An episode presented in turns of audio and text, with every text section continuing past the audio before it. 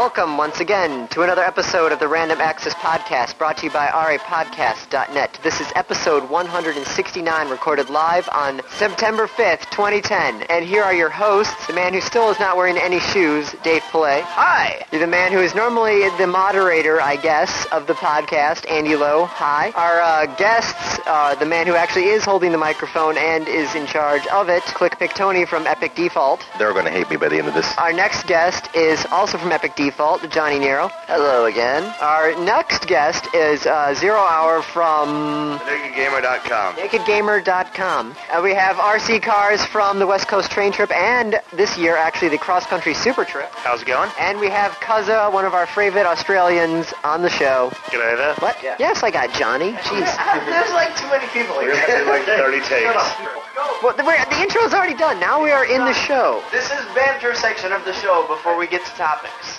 Banter? Yes. This is the banter section of the show. Debate, discourse, You, you and your banter is what really causes problems. That is absolutely true. Shut up. Shut up. Man, you shut up. Okay, no, no, no. Everyone shut up now. We're going to get this the whole thing started, okay? so Tony's actually gonna hate the rest of us by the end of the episode. Hey, I never said it was mutually exclusive.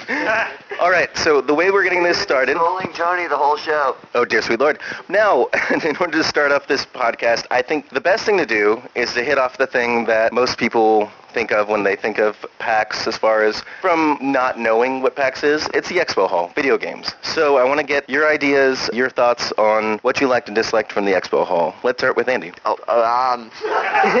Well, Way to be on top, Andy. well, I thought we were going to go like around in a circle or something, you know, make it a nice order. But the expo hall, it was freaking huge. I actually, no joke, got lost. I kept on having to get different maps because I kept on losing the maps, and then I would get in the expo hall going, okay, where the hell am I in this thing? And there was a lot of stuff. What of it did you particularly like? Oh wow! What what did I? I'm not sure if I actually really liked anything in the. well, okay, so you had Duke Nukem Forever. For those of you who didn't catch the news, it was even on Yahoo for goodness sakes. Duke Nukem Forever is alive again. Well, too late for our bet, but anyway, um, you had Duke Nukem Forever, and you had the other major games, but it was there was just a lot of people there, so trying to check out the major titles was just literally waiting in line. We burned an hour of the, the pure media time. It was media only. We burned an hour of that time because we realized if we didn't, we would have to burn four hours later to check out Duke Nukem. So we're technically we're saving three hours, but it was still lines. I mean, talking with some of the expo enforcers, the lines this year were just utterly mental. I mean, we had three-hour lines for Duke Nukem. It was three hours to get from the back of the goddamn line up one wall, along another, across to the booth, around the booth, and in. Did we maybe think that's because it's Duke Nukem? Well, no, but that wasn't that. It was. They were still. It was a two-hour wait for Portal 2 when I stopped by there and asked them. It was an hour and a half to an hour and 45 minute wait for Dragon Origins 2. There were big releases this year. These were huge games that people have been like expecting in some cases for 13 years. I think it was a lot of it was because a lot of these uh, companies are realizing that when they announce their stuff at E3, it gets lost in the crowd of E3 free. And especially in Duke Nukem's case, where it was the joke of the gaming community for the last 12 years, this was the spot to do it. And to give the listeners that may not have been to PAX a sense of what were the lines we're talking about, the walls of Duke Nukem were about 20 feet on one side by about 15 feet on the other, and it still took three hours. Yeah, it was pretty ridiculous. Although, for me, the most ridiculous thing was waiting like 30 or 45 minutes just to watch a demo of Portal 2. I thought that was kind of stupid. Yeah, that was kind of a little bit nuts. And The line for Portal 2 was watching a demo. Yeah, yeah, there was four people standing in front of television to watch the game being played. Alienware had a playable demo at their booth of Portal 2. Are you telling me that people lined up at the wrong booth? yeah, I'm pretty sure they didn't. yes, they did. Wait, wait. Alienware had a playable version. Those motherfuckers. I never go near them because I thought they're just stupid fucking computer shit. And now it's like box is kind of as it is. I mean, they sold out to Dell, but that's a whole other argument for a whole other day. That's actually it, no. They've completely changed. It's worth sitting and talking to an Alienware rep about that. Dell left them completely alone, and their stuff has changed significantly in the last couple of years. It's affordable, relatively, for what you get in the laptop. It's comparable prices, and it's really good shit. Oh, and just to be fair, I knew about the Portal thing all weekend, and I just didn't tell anybody else because, A, you know, You're a trolling douchebag. yeah, that has less to do with the fact that I like Alienware more more than to do with the fact that uh, Monday Night Combat was directly across from it. Yeah, I thought it was completely ridiculous when I walked by there. But I mean, I don't know. Was there something you particularly liked out of the hall? I actually never went to the hall. I just wanted to say something about Duke Nukem before we got too far off of that. I'd never wanted to even go into the line of Duke Nukem because I was afraid that it was going to be like one of those seven days kinds of things. Like I'd see the thing, I'd get a phone call on my cell phone an hour later, someone would whisper to me seven days, and in seven days I'd be dead because there's no goddamn way anyone's going to be playing this game. My theory about the entire Duke Nukem thing that I was going to go in there, Rick Astley was going to, to Rick roll me personally.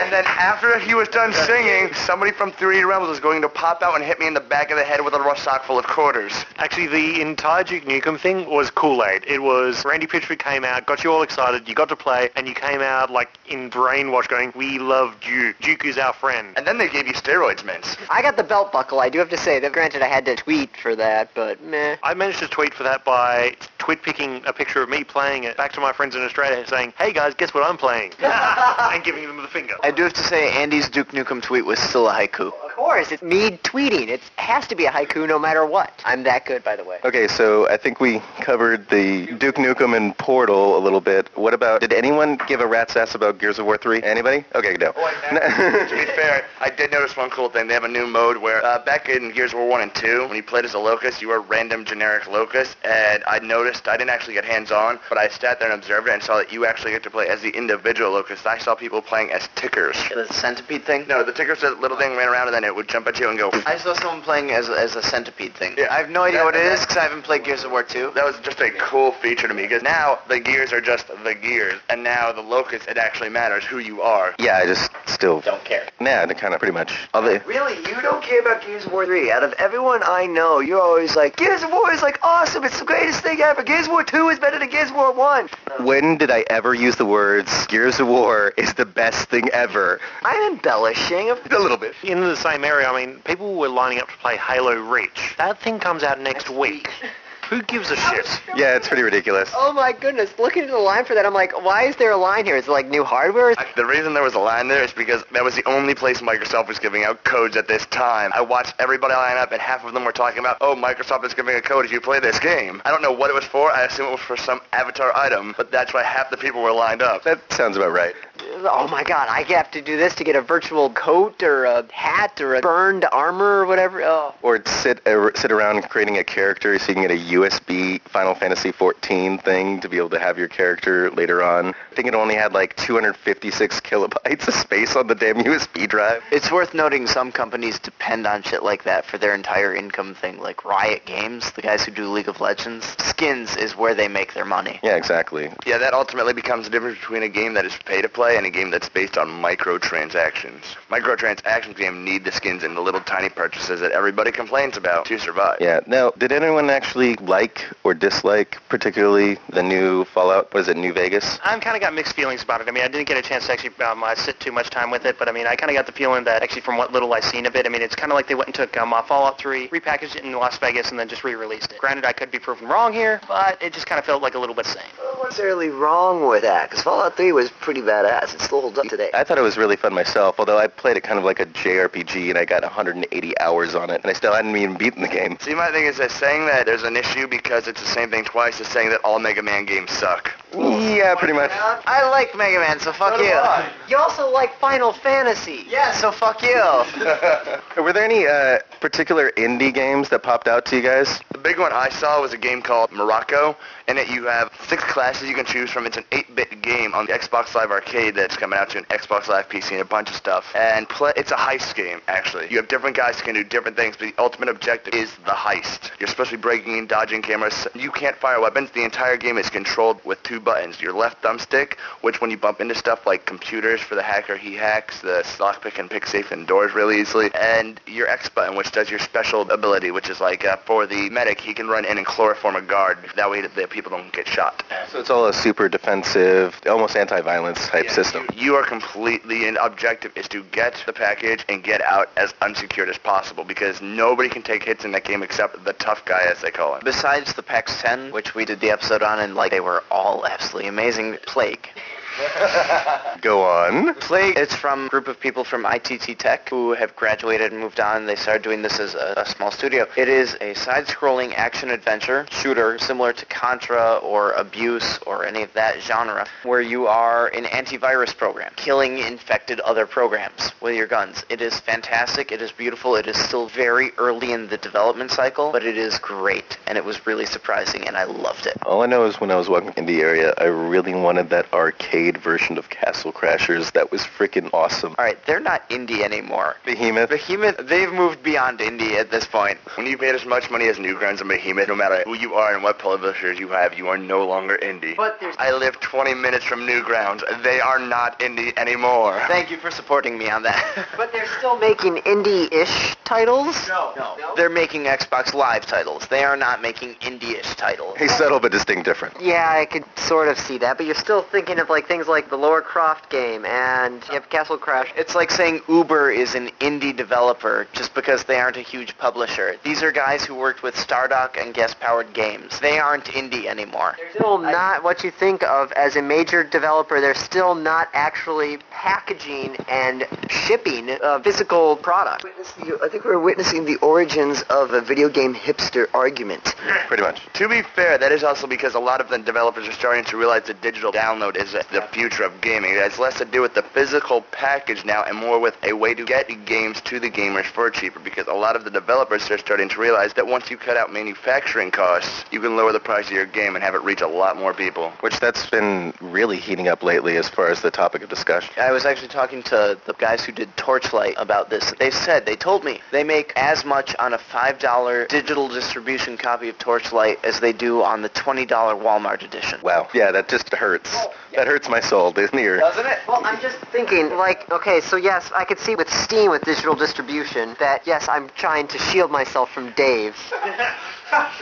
Oh, you don't win. You I don't win. win. So guys, how about that expo hall, huh? Now, the one thing, I guess we've hit some 360, we've hit some PS3, we've hit some indie. I'm kind of intrigued about PC gaming, anything in, that you guys want to really get at. I actually wanted to bring up the point that I think one of the booths that really brought it to PAX was goddamn Disney. Hells yes. Yeah, oh my god. There was guys doing the Donald Duck. I got a great photo of an animator drawing this beautiful, beautiful sketch of Donald Duck that just I just blew my mind, and that was a, just a great addition. To be fair, before I actually had the chance to sit down and look at Epic Disney, I laughed it off as just another kid's game. Exactly. When I just sat down and played it, the mechanics in it are so great. You really only have two functions for your quote-unquote weapon. You have one that erases and one that paints. You can either rem- remove things from the world or add things to it, and in the world adjust to that just that function. And in your loading screens, you have a little like thing to wipe your mind off, cool the stress down, and it just becomes a little old school side scroller platform game based on an, an old Mickey Mouse cartoon. And the really cool part about this game is the character of Oswald the Unlucky Rabbit, who actually was Walt Disney's very first cartoon that Universal, when, when he went off to start his own company, Universal refused to get it for him. They just got Oswald back, and the first thing they did with him was put him in this game. Yeah, and seeing the way that they set up just the whole area actually, just it really made you feel like you were just in, enveloped within this world. They had these beautiful images just surrounding you as you're playing the game. It really just had a great impact. To me, the booth actually had a little bit of the Disney place down in L.A. No, no, the, the Disney uh, concert hall. It's out in L.A. In LA, the Walt Disney Concert Hall. Yeah, it, it, to me, when I first saw that, like, I could tell that, yes, L.A., Florida, other sides of the country. You lose. Just saying. I think we're one-one now. I could tell when I looked at it, I'm like, that's Disney, without even realizing that it was Disney. Yeah, it's definitely got me. Well, I don't know. I'm I'm probably one of the few peoples in here that actually likes Kingdom Hearts and stuff like that. Okay, good. So um, I'm not alone. Thank the freaking Lord. Anyway, it, so it, that kind of pushes me. I think Kingdom Hearts is okay. It's just I don't play JRPGs. Yeah, I'm, but I guess maybe because of that and then my love of old Disney st- animations, I was particularly interested in Epic Disney because I was kind of seeing what the approach was going to be, and it, I, it was pretty refreshing, and it solidified the thought process that I really want to see where the whole game's going to be whenever they get it finished. I have no idea, but Actually, a lot of the enforcers during setup were getting in trouble because people were going into. We're not supposed to go into Expo Hall while Union's in there because the forklift safety issues, so, so things like that. But as soon as we heard about the Epic Mickey booth, we, like a lot of people were going, going there and just staring at it, going, "Oh my God, that looks beautiful." And then right next to it, the Tron booth with the life-size light cycle. the huge Tron letters, which were also gorgeous. Oh yeah, it, it, it was a beautiful booth. Now, the, the gameplay? I was just gonna say, let, let's be honest here. If there was, a, if there were awards in, in PAX for best looking booth, it'd be Disney and then maybe Bethesda in second place. I loved the big dinosaur. That was a lot of fun over over at the Bethesda, and the huge wall, the huge image of New Vegas. I did thoroughly enjoy that. Did anyone get a chance to play Tron? I didn't get a chance to play Tron, but I was just going to say, speaking of uh, kind of epic-looking booths, did anyone catch the DeLorean for the Back to the Future thing? Oh, yes. I don't know what the gameplay is like, but I got to see a freaking DeLorean, and that was always oh, awesome. I've heard that they are getting the original actors to come back and voice act for the game. Oh, I get, it, all they had for this game was the DeLorean, and then post all over. There was no. I went looking for video of this game for gameplay or demos or anything. There was nothing there except the real life-size DeLorean, and that alone made me say, I'm buying this fucking game when it comes out. I don't care how good, bad, indifferent it is. I'm buying it.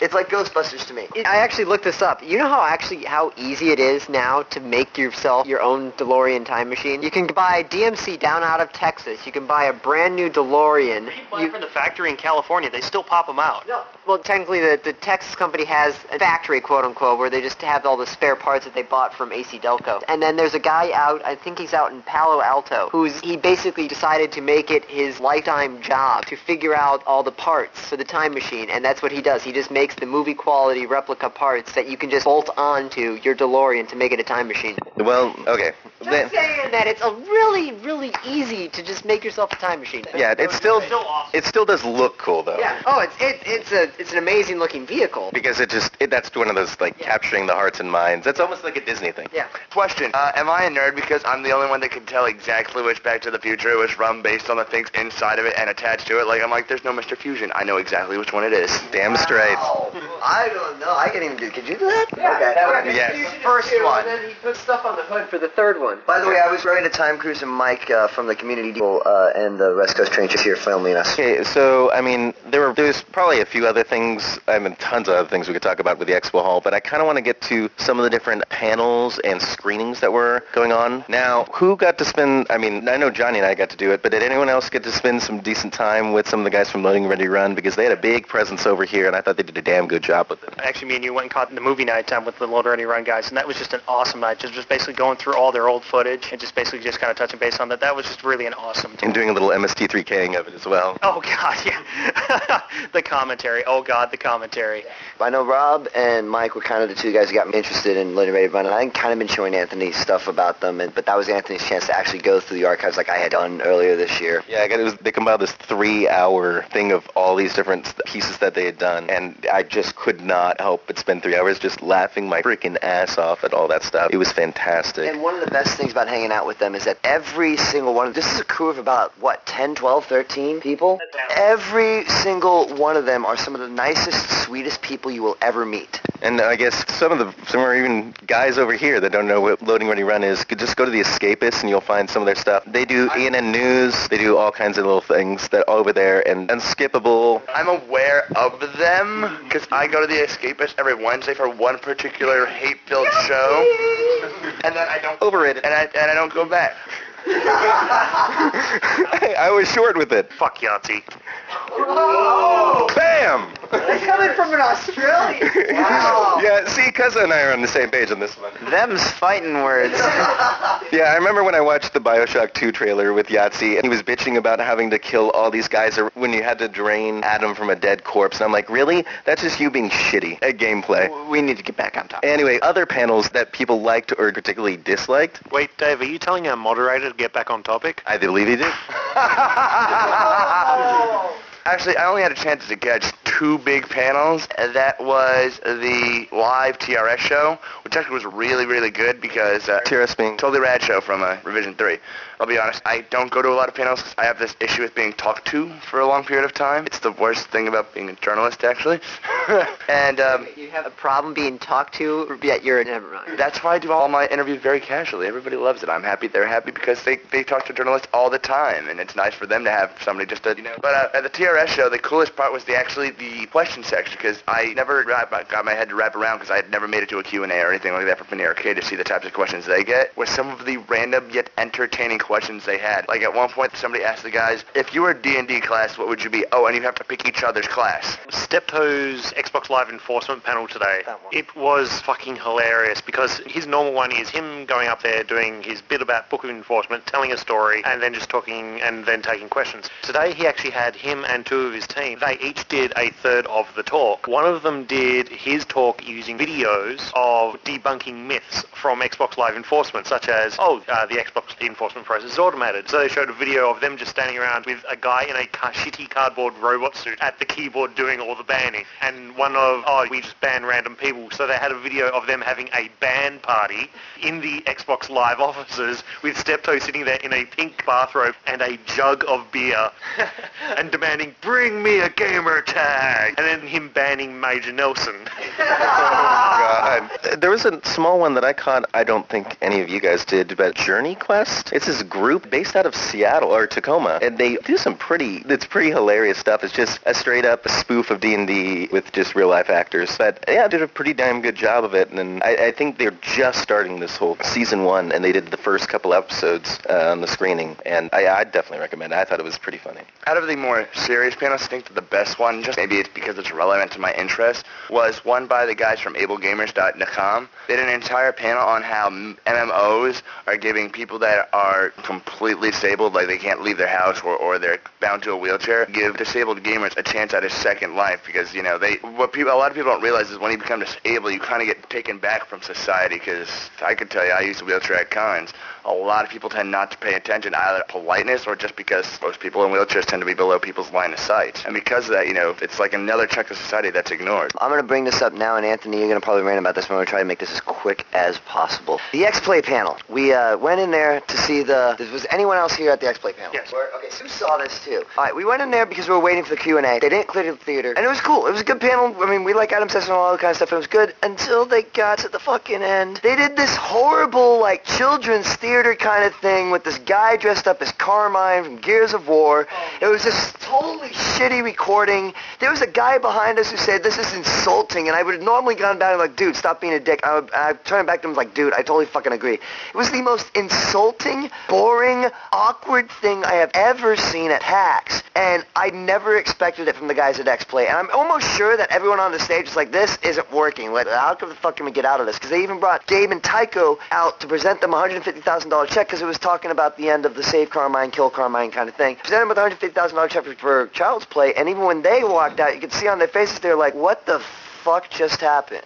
And that's one of the things I kind of noticed about it. it is just basically it was it was a great Q and A once they just went to the Q and A. But when they, with the whole hosting, the Carmine thing, and everything like that, it's like they literally went and took all that really nasty, just kind of just crappy sketch comedy that they throw into Attack of the Show and everything like that, and tried to force it upon this Q and A. And it's really one of the things that just kind of turned me off from it. It was like a commercial break. Is what they were doing. It's like they'd have they'd have a few questions, they do trivia and stuff like that. And that was fun. And then they go to like a commercial break where they do something like the only thing that was really funny was the True Hollywood Story. Yeah, that was at least good and polished. I mean, they actually took a little bit of time with that, but I mean, everything else was just felt like it was just a little forced. I mean, even the, the Twitter questions. I mean, it's the exact same thing they do on Attack of the Show. We're basically just like, you know, we're on a good beat here, but now we're actually going to force it over to something else just because we have to. A little just unpolished. So bad. kind of funny. I don't really see Penny Arcade people in the same veins as most G4 shows, other than X-Play, uh, other, than, other than Adam Sessler. Yeah. Yeah, I mean, X-Play is pretty much one of the last bastions of hope of uh, G4. I mean, really, I mean, if you ask about any gamer, all of them will say the main reason they watch G4 still is for X-Play and Adam Sessler.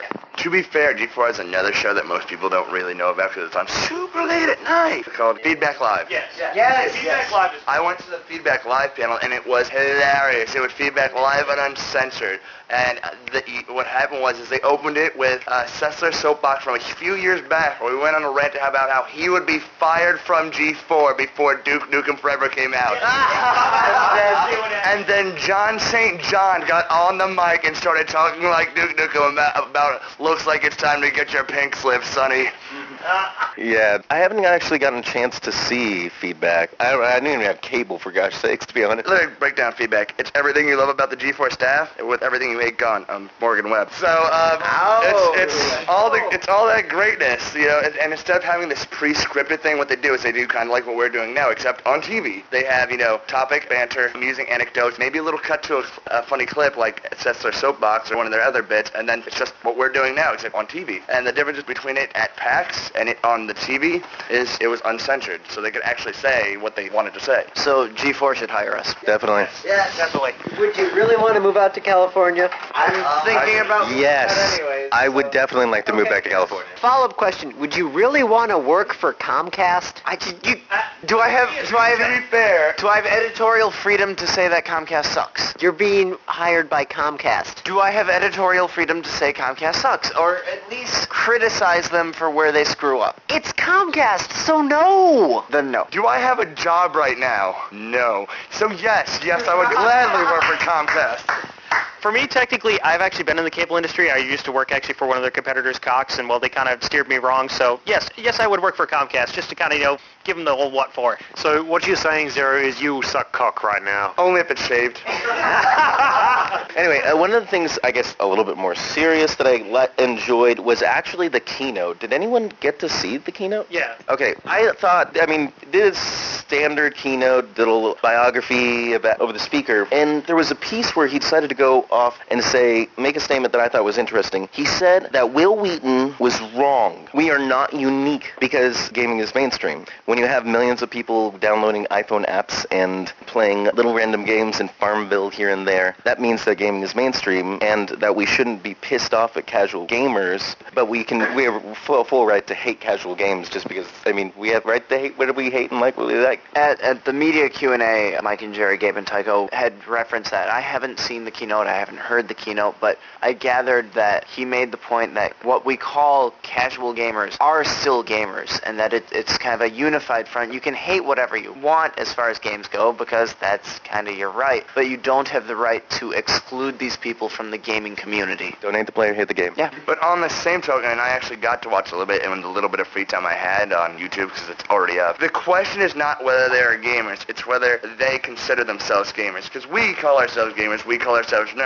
Most of the casual gaming audience doesn't. And, and that's basically where my whole philosophy on it is. Basically, casual gaming is a great way to actually get people, you know, to actually identify the whole gaming culture. And yeah, casual gaming, I mean, anyone can get into it and then maybe step into something that's got a little bit more advanced, you know, like uh, these Scott Pilgrim games and stuff like that. You know, the stuff that's, you know, you can pick up just for maybe an hour or two and put it down. And these people are eventually going to, you know, if they like it, they're going to step into, you know, more and more depth of games. And we're going to bring more gamers into the culture. And maybe if they're not, you know, into that, they're going to step away. That's fine. There was another aspect actually that I thought was interesting, which was the developer side, and that you know maybe developers don't want to always make games where you're blowing off someone's head off, and they want to make something like I know Epic Mickey. What about Braid? Exactly. I mean, when, I mean that's something that's just absolutely beautiful, well constructed. I mean, the mechanics of it are just gorgeous. That was actually one of my uh, has to do a lot with one of my regular questions for every interview I did. Uh, why uh, developers make certain games, and the general consensus between both indie and the major publishers is the major publishers make the titles they know that sell. When you are at a certain level, they, they say it flat out. Once we're at a certain level, we can't afford to take those chances. That's why you get Braid and, and, and Yet It Moves and things like that from indie developers because they have nothing to lose.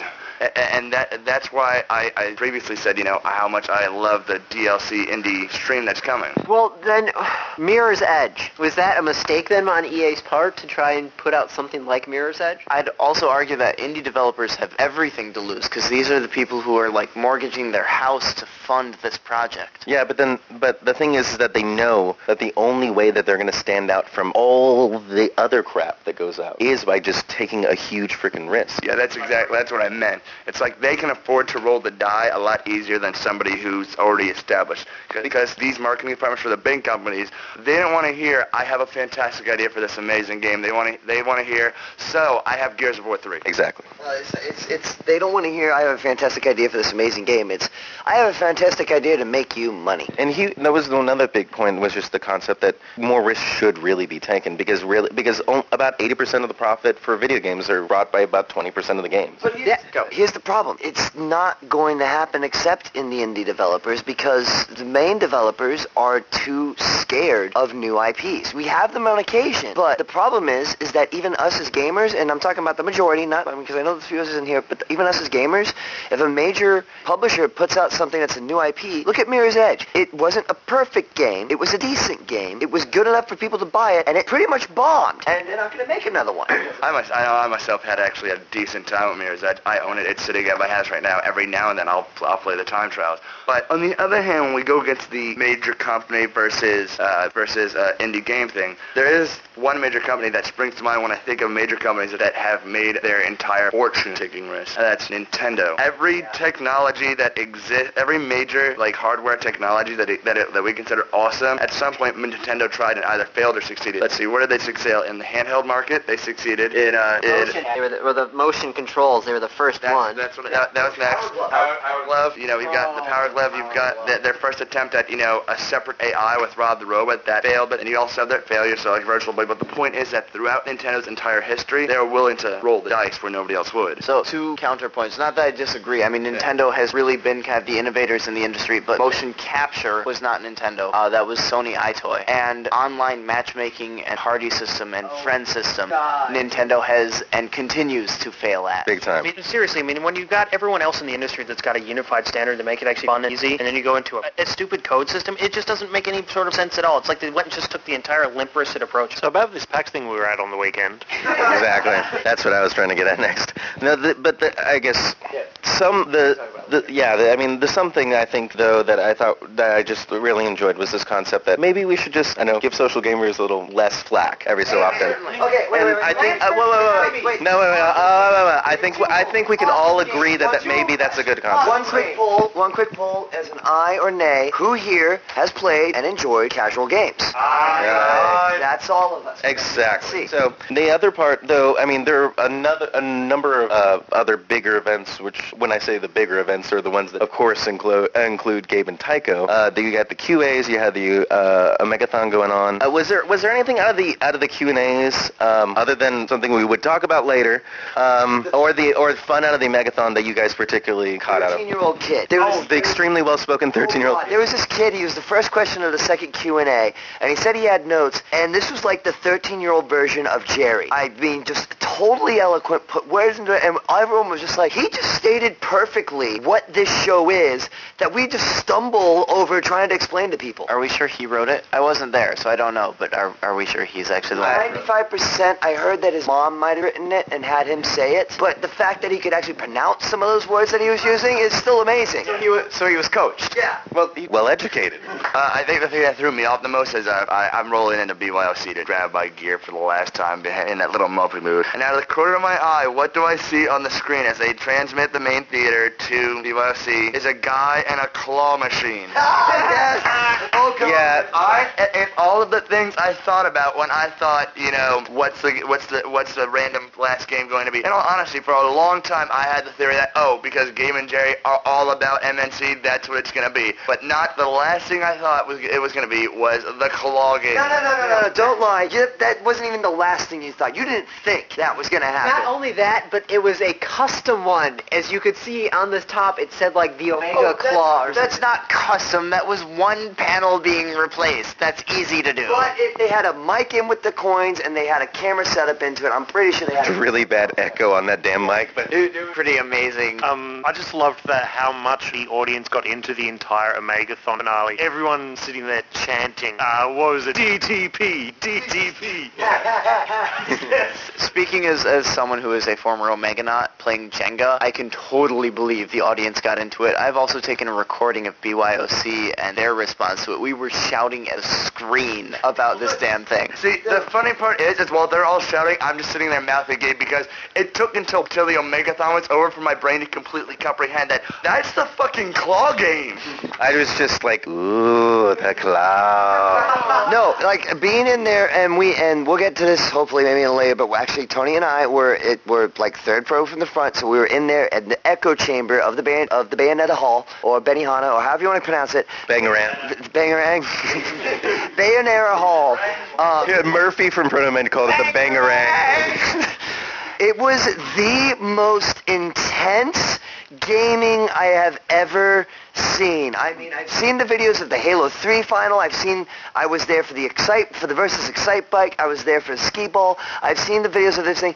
Everyone was on the edge of their seat for this one. I mean, you couldn't help yourself. So here, here's a, a quick question. Was it actually gaming? I think so. It's an arcade game. I mean, it's I mean, it's something you find like on the old uh, Coney Island type of stuff. So I mean, it's totally in the, the concept of game. Actually, Wait, now, why do you say that? Well, it more or less just to provoke conversation, but I mean, it does it fit within our definition of a game, and it, you know, it's like casual as in our car. Here, here it is. We have we stole the term gaming from casino gamblers, the people who would go out there and pay money to gam- gamble. That game is essentially a gambling machine. It is still a game, but you're gambling. You're putting 50 cents in for the chance of getting something. So it is still, in the technical sense of the term, gaming. And I, mean, I think any any kid who's gone to an arcade would tell you that it's gaming. That, uh, it needs hand-eye coordination with that little joystick. You got spatial recognition to see where that claw is in X and Y axis, and then you also have to figure out, okay, do I go for the hat? Do I go for the muggle? Do I go for whatever those stupid things? Final Fantasy, I hate it. I gotta say, by the way, So, uh, those guys were way better at the crane game than I was ever. Yeah, me, me and Mojo were uh, watching this and going, man, I've spent my life on those school ta- uh, claw machines. I haven't picked up one thing. One of them picked up five. to be fair, I, I have, a- a- as some of the guys in this room know, I have impeccable luck, and that's always shown through with me in Kalal games.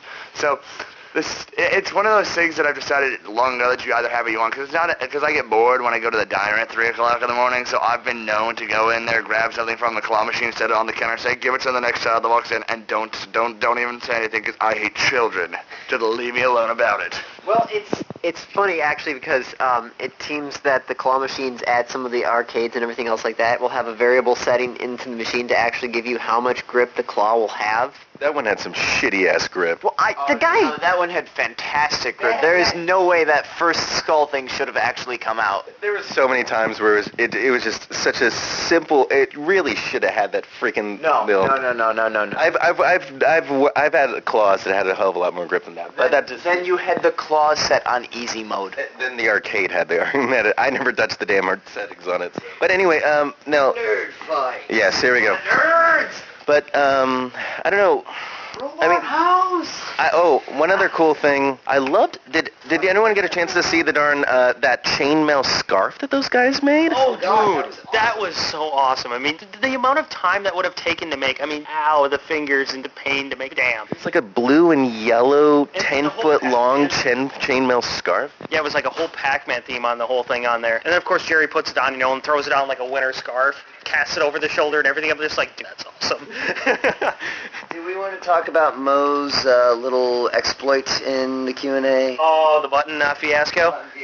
Okay, so uh, Beta Angel, one of our friends, he had the buttons for this year that everyone uh, was trading around to give to, to give to Gabe and Tycho, and uh, he goes up there. Mo forgets that he didn't donate his button. So as Beta Angel is telling him about what we're doing, Mo comes running up the aisle, pins something on there, gives a thumbs up to the camera guy, and runs back down. And Beta Angel, Beta Angel handled it perfectly. He was like, "Oh, thanks, Mo. Yeah, you're pretty late to the party, you fucking asshole." Yeah, that was a beautiful moment. Just the grin and the thumbs up. Just. Classic Mo. Oh, I don't know. Did you have a particular moment, Zero, that you liked out of the out of the either Q and A's or was there any? Did you get to? Did anyone actually see any of the Omeganaut rounds beyond just the final round? Because I didn't see a I goddamn missed the thing. final one. I caught a couple, a little bit of Puzzle Bobble because I've been a big Bust a Move fan. Bust, Bust a Move in my family has gone back since Super Bust a Move on the SNES. And so, like, always getting to watch the different iterations of that game on there, I've always wanted to see, okay, what's up next. And the newer one is kind of ridiculous. We're actually able to predict, and you're actually able to uh, set up all your balls in advance. So you can actually set up patterns on there, and if you had a good enough Puzzle Bobble player, they can, you can just destroy somebody if you have a correct order of the balls. I just want to say real fast, thank you for calling it Bust a Move and not Puzzle Bobble. What? No, he's being he's being serious. No, he's he's actually complimenting you on doing that. That's that. the proper name for it, and most people don't get it. Well, I know that they're one and the same. Yeah, except you keep calling it Puzzle Bobble. And it's Bust a Move. Puzzle Bobble is Bust a Move. No, actually, Tomato, tomato. Okay. So does it? What, I what, I'd been in Enforcer. I was pretty much busy every time there was an Omeganaut round. What was the music round? What what game did they play? Me, me and some of the other enforcers were trying to work out what the hell the music round was going to be. Yeah, what what does does anybody know? What what was the music round? Was it just rock? It was Yeah. just Rock Band, I thought. It was Rock Band. I just don't know what number. Oh yeah, no, no, I heard about that. It was it was basically it was a rock band where you had one where it ended up being one of the teams had everyone do like somewhat decently, and then you had the other team where everyone sucked except for the drummer on expert got every note except for two, and then they that team won. They let the drummer play on expert when, I mean, in previous years you were required to play at a certain difficulty. You didn't get to choose. Well, all I know is that apparently he he's uh, his ability to hit to basically sit at 4x for pretty much the entire freaking time except for hitting missing two notes at towards the end. Uh, basically meant that he carried the entire team through to the next round. So you're saying he was a drum machine? That would be exactly what I'm saying. Buzzing! Or is that going to be a similar one? No, actually, uh, mine, mine was the actual play-by-play. You were sitting on that going like, God, you He was so... Give me the freaking mic, I gotta say this. Guys, guys, you guys do not understand what just happened. He's sitting there swinging his arms back and forth like a champ. He's like, oh god, I gotta say it, I gotta let it out before I scream. Actually, the, the video camera's set up again, so this will be available. Oh, fantastic. What happened? Nothing. Don't worry about it. You'll say Okay, now, uh, whoa, you going to give it a blow by blow or? Uh, what had happened, because I, I I didn't get to see it, but the two Omeganauts that were in that round, I, I actually got to sit down and talk to for a while. And um, essentially what happened was, is the uh, everybody else on the on the opposite team didn't do bad enough to fail. They just did bad enough to almost fail. And the drummer kept them alive long enough for them for well, that his two notes beat the other team, meeting missing like uh, 12 or 15 notes each. Yeah, it's a little one, little crazy. But um, I guess going, Does anyone know if it was uh, Mike or Jerry's team that lost? not a clue. You guys have another? You guys have another bet? No, it, Jerry's team has always lost, period. Yeah, the music round. Yeah, it, it, since they started Rock Band, Jerry's team has always lost. That is true. That was at East too. I remember seeing that at East. Yeah, that that looks that sounds like something that I don't know if that carried. I don't know if that carried through this year. Ooh, iPhone or Droid phone or whatever internet phone a go go for that. but uh, Well, there isn't an Omeganaut down in Mo's room. We could always go ask. yeah, there we go. No, um, I guess now stepping away from what PAX was setting up. Of course, you got a bunch of attendees who like to have fun amongst each other and set up their own events.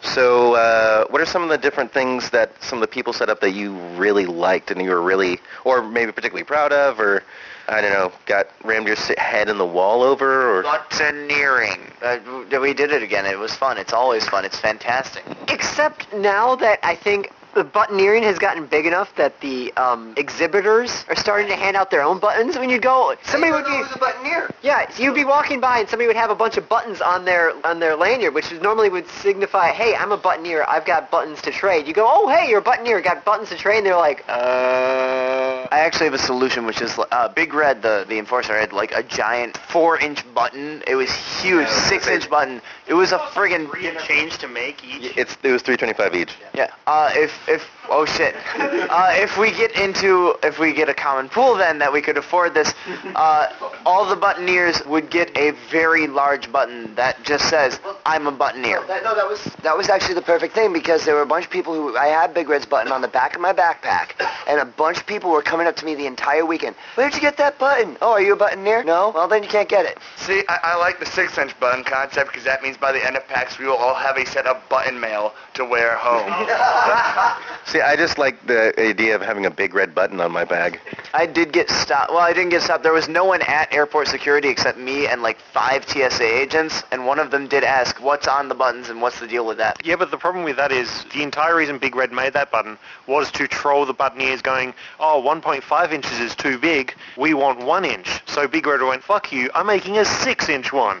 Stick that up your And it, hap- and it happened to be the most popular button that everyone was wanting. I no, Sumi's was the button I hunted down because I invented it. Oh, Ninja no. Pump, Yeah. Ninja Pirate Robot Zombie Unicorn is the greatest button ever made in the history of the buttoneers.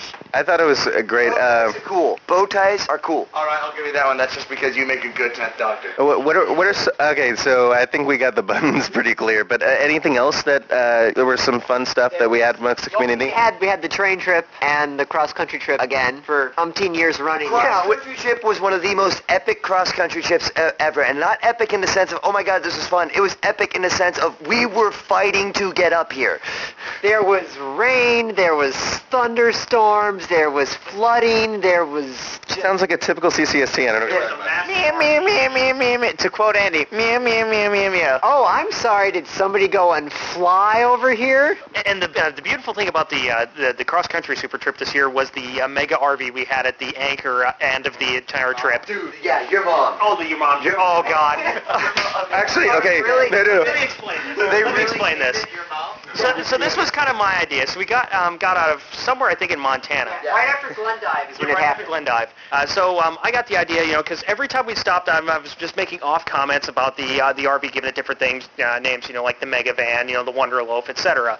And so I'm just um, uh, went over the radio. I'm just like, hey guys, we got a list of whole, uh, names for this thing. Let's just think of things that we can name this thing. And for whatever reason, the two that resonated were the Mountain Muncher and your mom. and your mom just kind of stuck, and just everything just went off of that. I mean, from things like your mom just looks really awesome from behind, to, to, to Your just mom is very warm and cozy inside. exactly. I am proud to say your mom came from my co-host QS23, Andy Lowe. I, I don't know. I, I actually kind of liked a gr- the Great White Hope yeah. as the name of the RV. No, okay, but let's let's talk about this RV for a second. Oh my God, we're doing CCST wrong. Yes. Oh God. Um. I got a delivery. Oh wow. Oh, yeah. Pause. Continuing on after our friend Joe was it? Never mind. Uh, your mom did have a cozy and warm interior. You walk in the front door and you see a 42-inch flat screen HD television that's playing games. It's hooked up to a PS3, Xbox 360, and a modded Xbox, and also a media center. You turn to your right, and it's the front of the car. You see another 42-inch screen that has the maps that you need. You go to your, you go to your left and go to the back of the RV. Two bunk, a bunk bed, and on the bottom one, you lay down and you're looking up at a 26-inch flat screen television hooked up to game consoles. This thing was freaking epic. It had its own grill too on the back that never got used, which I thought was a pain. But it was oh we my. need to plan that better next year to where we can find a place where we just have like an open Walmart parking lot just to grill out. Question: Was that somebody's property or was that a rental? It was someone's property. Yeah. Was the grill propane or charcoal? Propane. Propane. Okay, then you can cook wherever. Yeah, charcoal. Causes problems when you try and cook on the run. In, in case anybody actually wants to see it, the, the website to check out is road two the num- the number two pax.com. That's the those are the guys from Pennsylvania that decided to. Illinois. What? Oh, sorry, Oh, I Illinois. was gonna say I was about to be I was about to be angry because I turned No, no, down a ride from Pennsylvania, and if that was a ride I turned down, I might just have to, you know, never come to PAX again because I'll be too busy hanging myself, hanging my head in chains. No, no, sorry, I, um, it wasn't from Pennsylvania. It was from Indianapolis. There was I don't know. Let me look it up. Yeah, but it's road to Pax, guys. They're from all right. out- So to be fair, Indiana, not to, be, Illinois. to be fair, if it's if it's from Pennsylvania, lie to me. Oh, yeah, so, but and unfortunately, the one person, and unfortunately, the one person who might have gone on the West Coast train trip didn't because he joined us for the, C- joined you guys for the CCST. Yeah. Yes. So, which is pretty awesome. But so all we know is that they showed up quite early. For once. For once, exactly. And That just find me. I was just gonna say, moving on to a, a any other uh, community events. The Always Class, my favorite event because I didn't go in CCST was uh, the Always Classic Tri Wizard Pub Crawl. Oh. Okay, I'm going to make this statement, and everyone can punch me in the face over it if they want. But it was too big. Yeah, I- all right, yes. All right. On one hand, on one hand, I hate the Seattle hills. This is, I'll be honest, first time here. Guess what's not fun, guys? Steep hills plus a wheelchair. Damn straight. On the other hand, I learned why. I learned a, an important lesson that I never learned until I'm 25 now, and that is that 151 is both an amazing and cruel mistress. Yeah, I mean, the, the, when you had, age 20. I mean, you had groups that were like about, you had groups like Hufflepuff that were in the 50s or 60s, and then you had stuff like Gryffindor, which was in the freaking, what, hundreds? It was retarded. There were over 500 people on this pub call. But actually, I talked to Atlas afterwards. He figured out a way to fix it. Which is? He's going to limit every every house to 100. He's going to split every house in half, and they're going to go two different routes and meet back up at the last bar. That sounds good. Yes, actually. Yeah, I, I like that. I like that. That'll make it a whole lot, a whole lot more, I guess, just a lot less crazy and not have to wait 30 minutes for a freaking drink. I do have a question for everybody that was here that was on the pub crawl. Favorite bar on the route? Chapel. Chapel. By far, Chapel. See, I, I liked Barca, honestly. It was the most... I don't think we, I even went to Barca. Barca to me was the most chill spot there. Yeah, I think the reason everybody liked Chapel is because by that point, not a lot of regulars were there, so we had the place to essentially to ourselves. As for, you know, drink prices, beer selection, all that kind of cool stuff that actually makes a bar a bar, I preferred Barca. I didn't do it this year, but if I recall, Barca was the only ones last year who, on the second year of the Triwizard, took it seriously enough to get into it, and they had welcome packs. They had specialty drinks like Polyjuice Potion, They had those. and that put Yeah, them over the top. Those polyjuice potions were freaking awesome last year, so I was kind of pissed off I didn't go to it this year. I reckon the only reason you guys were saying that uh, the chapel was good is because that was the home of the campers. We decided screw True. walking around. We had some of the enforcers like Big Red and uh, some other people who just couldn't be screwed walking around, staying there. The problem with them though is that they only had two bartenders. They called in a third once the campers turned up to say, "Hey guys, there's going to be a hundred and something wizards here. You better fucking get some bit more help." And they got one person. And I think that's the problem. I think what the biggest problem about it was is that it's not necessarily that it was too big. I think it might have been the right size. It's just that the bars didn't believe someone when they said, hey, on a Thursday night, a random Thursday night that isn't any significant, you're going to have 500 people coursing through this bar in the matter of about six hours. And they're like, ah, yeah, you. And then they were like, holy shit, they were right. No, uh, but I think what I was going to say about the campers, I will fully admit it right here on the internet. I was one of the people who were like, why the fuck are you camping? Half of the reason is jumping from bar to bar to bar to bar. And by the end of the night, I found myself hanging out with the campers. Yeah, it's a legitimate strategy. Again, Barca, at least historically, is the only bar that's really taken it seriously, which is why I kind of go for them. Yeah, the um, okay. I'm going to break the subject on this one. Um, so one of the other community community events, at least in my book, That's the quickest way to describe this. Well, no, okay. a little late. Okay. I'm going to want to hit this and go. Okay, so we of course did the PAX prank this year, and this time what we decided to do was to create a security service to escort random PAXers around PAX. Just go over and just coldly approach someone, and then go, hey. You look like an important person. You need a security service to get you from here to there. And then we'd had another group of people that would follow them around and shoot photos, ask for their autographs, like try to get interviews. Oh Have John screaming at the top of his lungs down while fa- almost falling down an escalator. It was just so much fun. I got the most experience as a paparazzi photographer this year at PAX, and it was so much fun. I need to go to LA. He showed, me, he showed me some of his photos. He showed me some of his photos, and he actually looks like a fucking paparazzi. He really does. As of the end of today, the phone number for it had 223 different phone calls because that, because of Toast handing out those flyers, which means my my personal phone has 223 phone calls. That's awesome. You say, okay, we got to say this right now. Zero Hour Hero, he uh, he had a very he had a very small part in our prank, but it's a very important part. He was basically the faceless home base, what we called the mobile home base, which you know he's he's, he's, but he, he yeah no he came he came to us and said, dude, let me do let me do this because no one will see me. I can just walk around at the radio and talk, and no one will see me, and it'll be just like you have a mobile home base,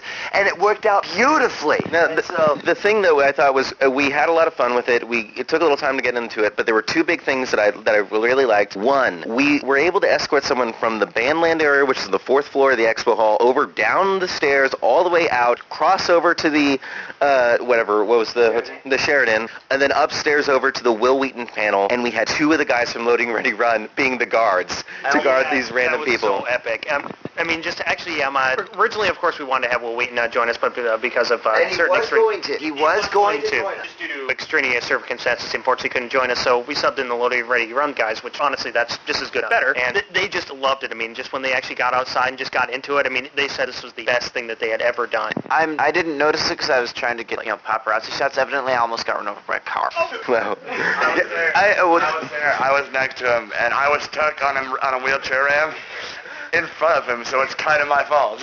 I, like I was, I was jumping around trying to get the the pink shirts, the salmon security people to push me away, and getting really up close interface. And I walked like into the street a little bit and almost got hit. The funny thing for me uh, from that particular one was that I got the call from Mojo, who is the one who's heading up the schedule for Wil, and I get the call that at 6.06, we're supposed to be meeting Wil at 6 at this place, and Wil's not going to make it. I'm like, crap. And I look to my right, and there's Graham from Loading Ready Run. I'm like, hey, Graham, how's it going? He's like, doing well. I'm just uh, here for the prank. And I'm like, wait, what? He's like, yeah, I talked to Johnny. Oh, thank God. it was wonderful. And Johnny, Johnny, of course, always helps to save our asses, and Burnt Toasted his awesomeness. And Yeah, okay, all right, let me, let me say this. Okay, uh, I get a lot of the credit for the pranks because I'm kind of the big guy here. I really don't deserve it because Tony's been helping out a bunch. But this year, I was in IRC and I said, I'm not doing a prank this year because I don't have the fucking time. And then we started brainstorming just different things just for the hell of it, and we came up with this, and I literally said, fuck, I don't have the time for this, and this is too good of an idea. And Toast stepped up, uh, just stepped right up and just goes, I'll fucking do it. And three months later, I mean, it is the most well planned out, the most well executed, and it fucking showed. So if you if you listen to this one, I've told you this already, dude. But if you listen to this, man, you rocked the shit out of it this year. Seriously. One last thing for me. If you do happen to have one of the flyers, uh, you got about 48 hours to call and listen to the voicemail because uh, I'm disabling the number then. 48 hours from Sunday. Yeah, 48 hours from Sunday to So 24 hours. So by the time that posted, it's Yeah, already, it's already- it's already gone. gone. Yeah, and then uh, I think it all culminated into a great one with the Q&A where we, okay, which this one, what we decided to do was we were going to escort someone to their question at the last Q&A for, for our finale because we love, we love to use the, the final Q&A uh, for our big finale. What we decided to do this time, though, is get Mike and Jerry into it. We gave, what we did was we found a random person who we knew was going to ask a question. We got their info and passed it along to, uh, passed it along to Mike and Jerry, and as they were coming up the line, they, it was just unassuming. When they got, as they started to get to the mic, all of a sudden four guards swarm up around him, take post around him as he's at the mic. I went up as the secretary to announce that, yes, uh, Mr. and uh, I, this is why I suck at finding random John Smith, Mr. Krupel, uh, no, Krupel Decia. I swear to God,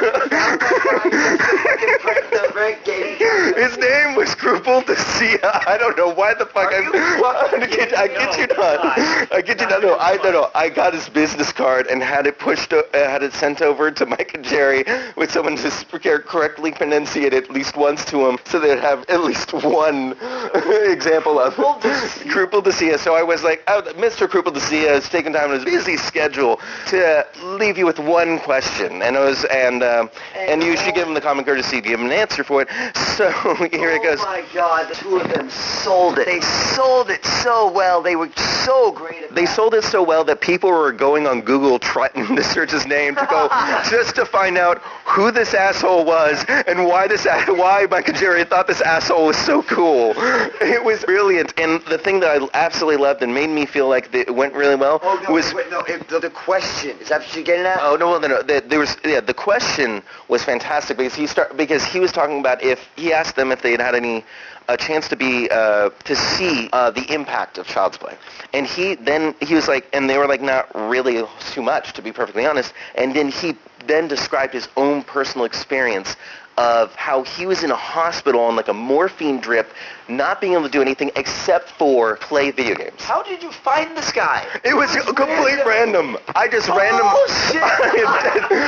I call shenanigans. Side note, Tony personally hired this actor Yeah, like, what at the a fuck, bus man? station in Seattle. So he asked this great question. We feel awesome. We immediately walk out off the side. As soon as we go through those doors, he gives all of us a high five and says, "That was freaking awesome. We're really happy." And that was just a, a gr- Tweets about us. he tweets about us. We just and and Mike and Jerry just had a freaking blast with it. I, we just it, it was great. I thought we I thought it was one of their best one of our best uh, pranks that we ever did, and I thought a lot of people really enjoyed it. in summation from my view from behind y'all, I think my favorite thing about the entire prank overall is as I was following you, watching a train of random paxers start to gather around you and listening to the conversations that we're having in the crowd. Who's that guy? I don't know. He must be somebody important. Who are these guys in the pink shirts? I don't know. One of the best comments, and I was playing a fan one time. I almost ate my shit on the bottom of an escalator for these guys we had as a band. When I got done, I was walking away. These two guys who were in there was like, either we missed something really fucking important or really fucking stupid. And I looked at him. I go, it was both.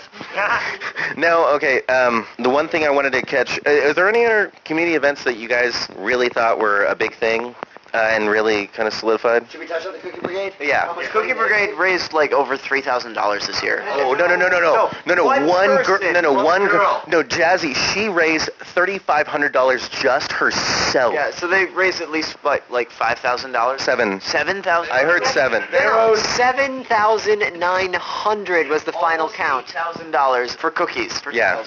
And I also I also made it up because not only is that badass, but I want to thank her because for some strange reason we had something to do with it. So we were gonna. We, the thing was is that we, we thought we were done after the second Q and A. We were like, all right, we're finished with this. It was awesome, but oh my god, it was stressful for for a bunch of people who were within it. She comes up to us and goes, yeah, you know, you're escorting us up up to the stage on the Megathon final round, right? We're like oh that's a good joke and she's like no, no, no, we're serious. what and so nice. so we like we go okay fine we get all this shit together we rush over the thing she gets us over in she get we so we start we uh, are getting ready to walk over into the theater and then This- we, we meet this enforcer Tango, and he flat out tells us, he goes, all right, put on your pink shirts. Well, we like to wait. No, put on your fucking pink shirts, because if you don't do it, you're not going where we're going. Okay. And he was kind of, and he was kind of mean. Not, I shouldn't say mean. He was very strict, like the security enforcers typically are, which is understandable, to do all this stuff. And he brings us down, and as soon as he gets us down into our VIP booth, it was like a switch flipped off in him. It's like, it's like, he's like really strict the whole way down, and then a switch flips, and he's like, dude, I fucking love you guys. and unfortunately, there was enough time for us to be able to do the escorting the Cookie Brigade over to uh, to uh, Mike and Jerry for that Omeganaut final round. But we still did end up having fun. We got great seats. We were right in the front for it, and it Oh, was a lot of no, fun. uh, uh, another guy, Pride, he did a, a fantastic job. He was an enforcer who helped us out on this too. But he had the idea of, well, if we're down here and we're not doing any escorts, I'm going to put on my glasses, my earpiece, and I'm going to sit up and look menacing. I'm going to moderate the moderator again uh, because if I'm Fine. yeah, we got to move on to the random topic. No, we don't. No, we do. No, we still got like 15 minutes. No, we don't. We're at an hour and 15 minutes. And you said we have an hour and 30 minutes. Ah, no, no. No, Tony, we, we got to Simmer down. Simmer down. Simmer down. Okay, so what's the random topic? Um, since I didn't actually have the random topic list here, we generated one. Um, business cards, especially at PAX. There's a lot of them. Everybody's got them. All the media. Not It's the only way I was able to get to Mike and Jerry with how the hell to pronounce that guy's name. I had a. I, I the, uh, place that I got my business cards put too much ink on them, so they all smeared. Oh, no. The day before PAX. Where did you get Okay, actually, no. Um, side story. I played a. I, I went to this party on Friday. They ha- they let me play a couple chips in the show. They do a podcast. It's Sarcastic Gamer. You've heard about them. They do Extra Life. It was the Extra Life kickoff party. One of the guys, Lano, invited me to come onto their onto their podcast to talk about my music, and he was also interviewing the girls from Game Crush, which you know we all make jokes about it. I got a chance to talk to them outside. They actually know their shit about video games, so I mean they're not too bad about it, and it's not a cam site. At least that's what they tell me. I don't know from personal experience, but they've got really cool business cards where it's them playing online, and on the back it has all of the games that they play and all the stuff that they're into. So and they're really cute. Sorry. What type of information would you guys say needs to be on a business card? Because I've got the name, I've got, well, I've got Anthony, I've got Andy on there, I've got the podcast, I've got the address, telephone number, cell phone number, Twitter, gamer tag, Facebook page. That's way more than I. That might be over. All right, all right. Andy, that's way too much. That is way too much.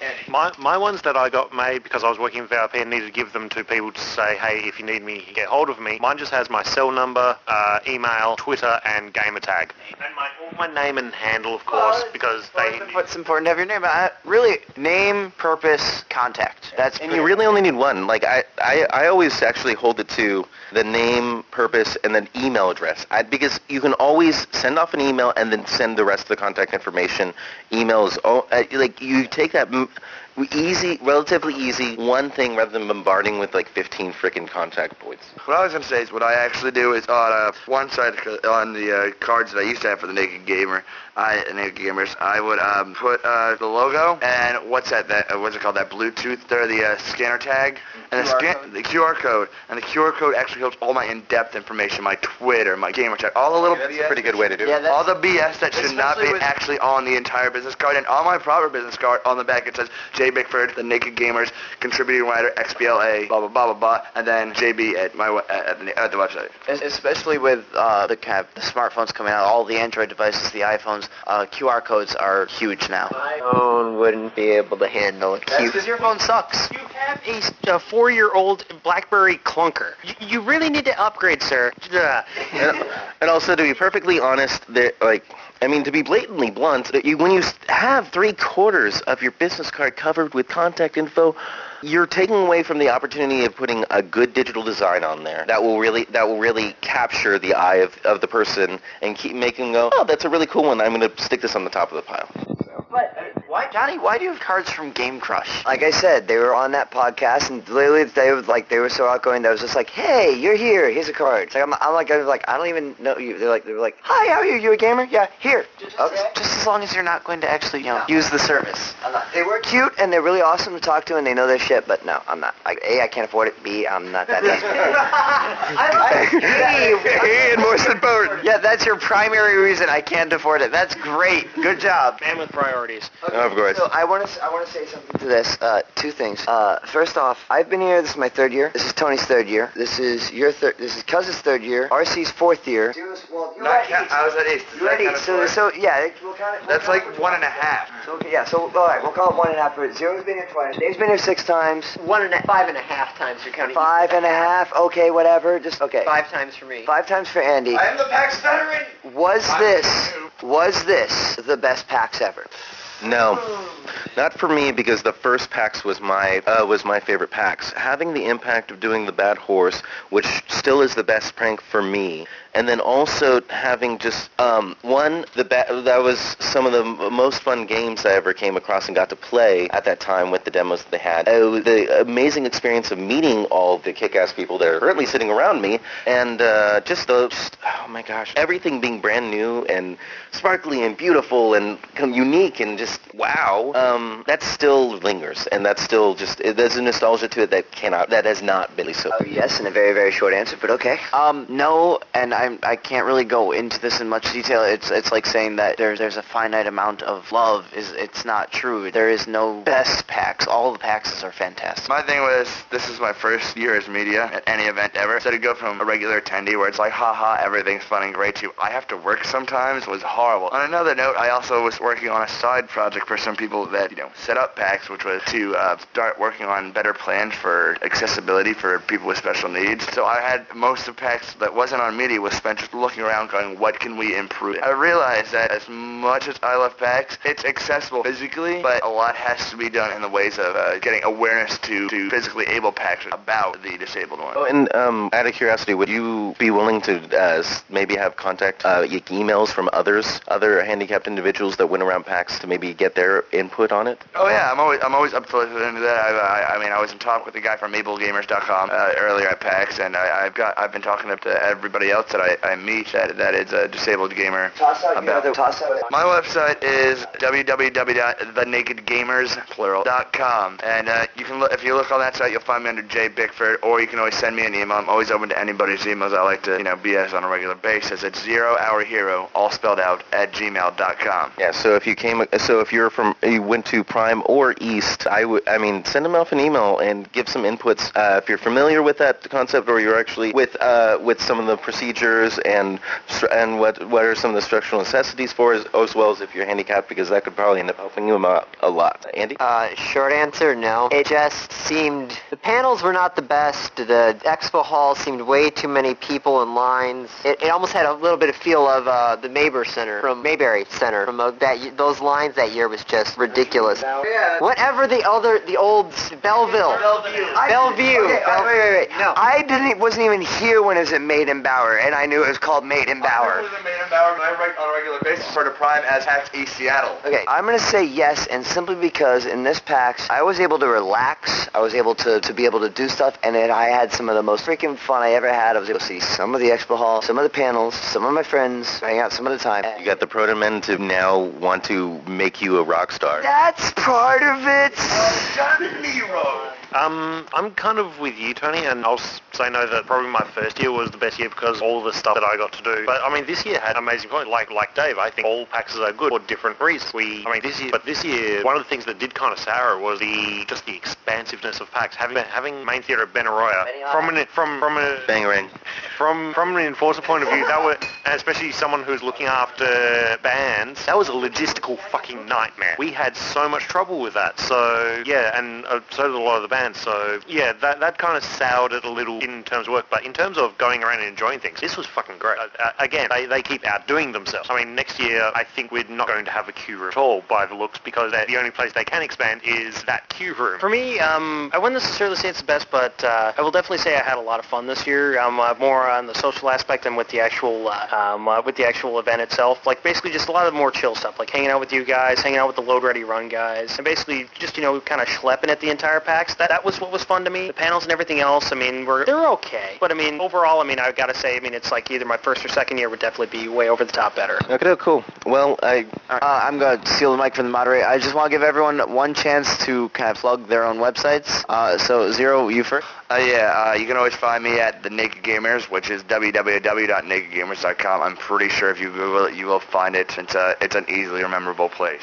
Johnny? Uh, yeah, www.gamecrush. Wait, no. Um, no, uh, it's uh, epic. It's ep- epicdefault.com.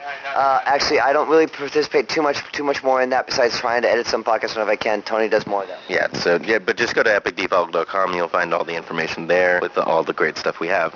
Um, I don't have a website, but um, if anyone wants to get in contact with me at any time, it's rcars2, R-C-A-R-S-2 at gmail.com. I'm currently homeless, but uh, well, in terms of websites, because Leapix has died, and I'm soon bringing up a new one about my role-playing game experiences. Um, I don't really put what is We're trying to get you to join our website.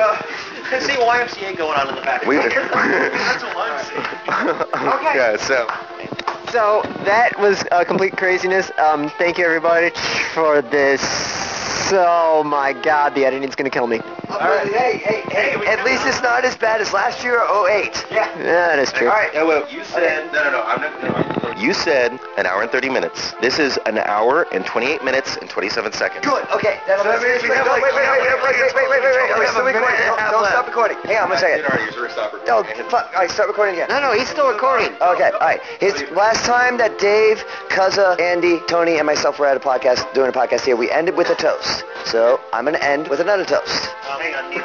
Need liquor. but I toast, I toast with stuff.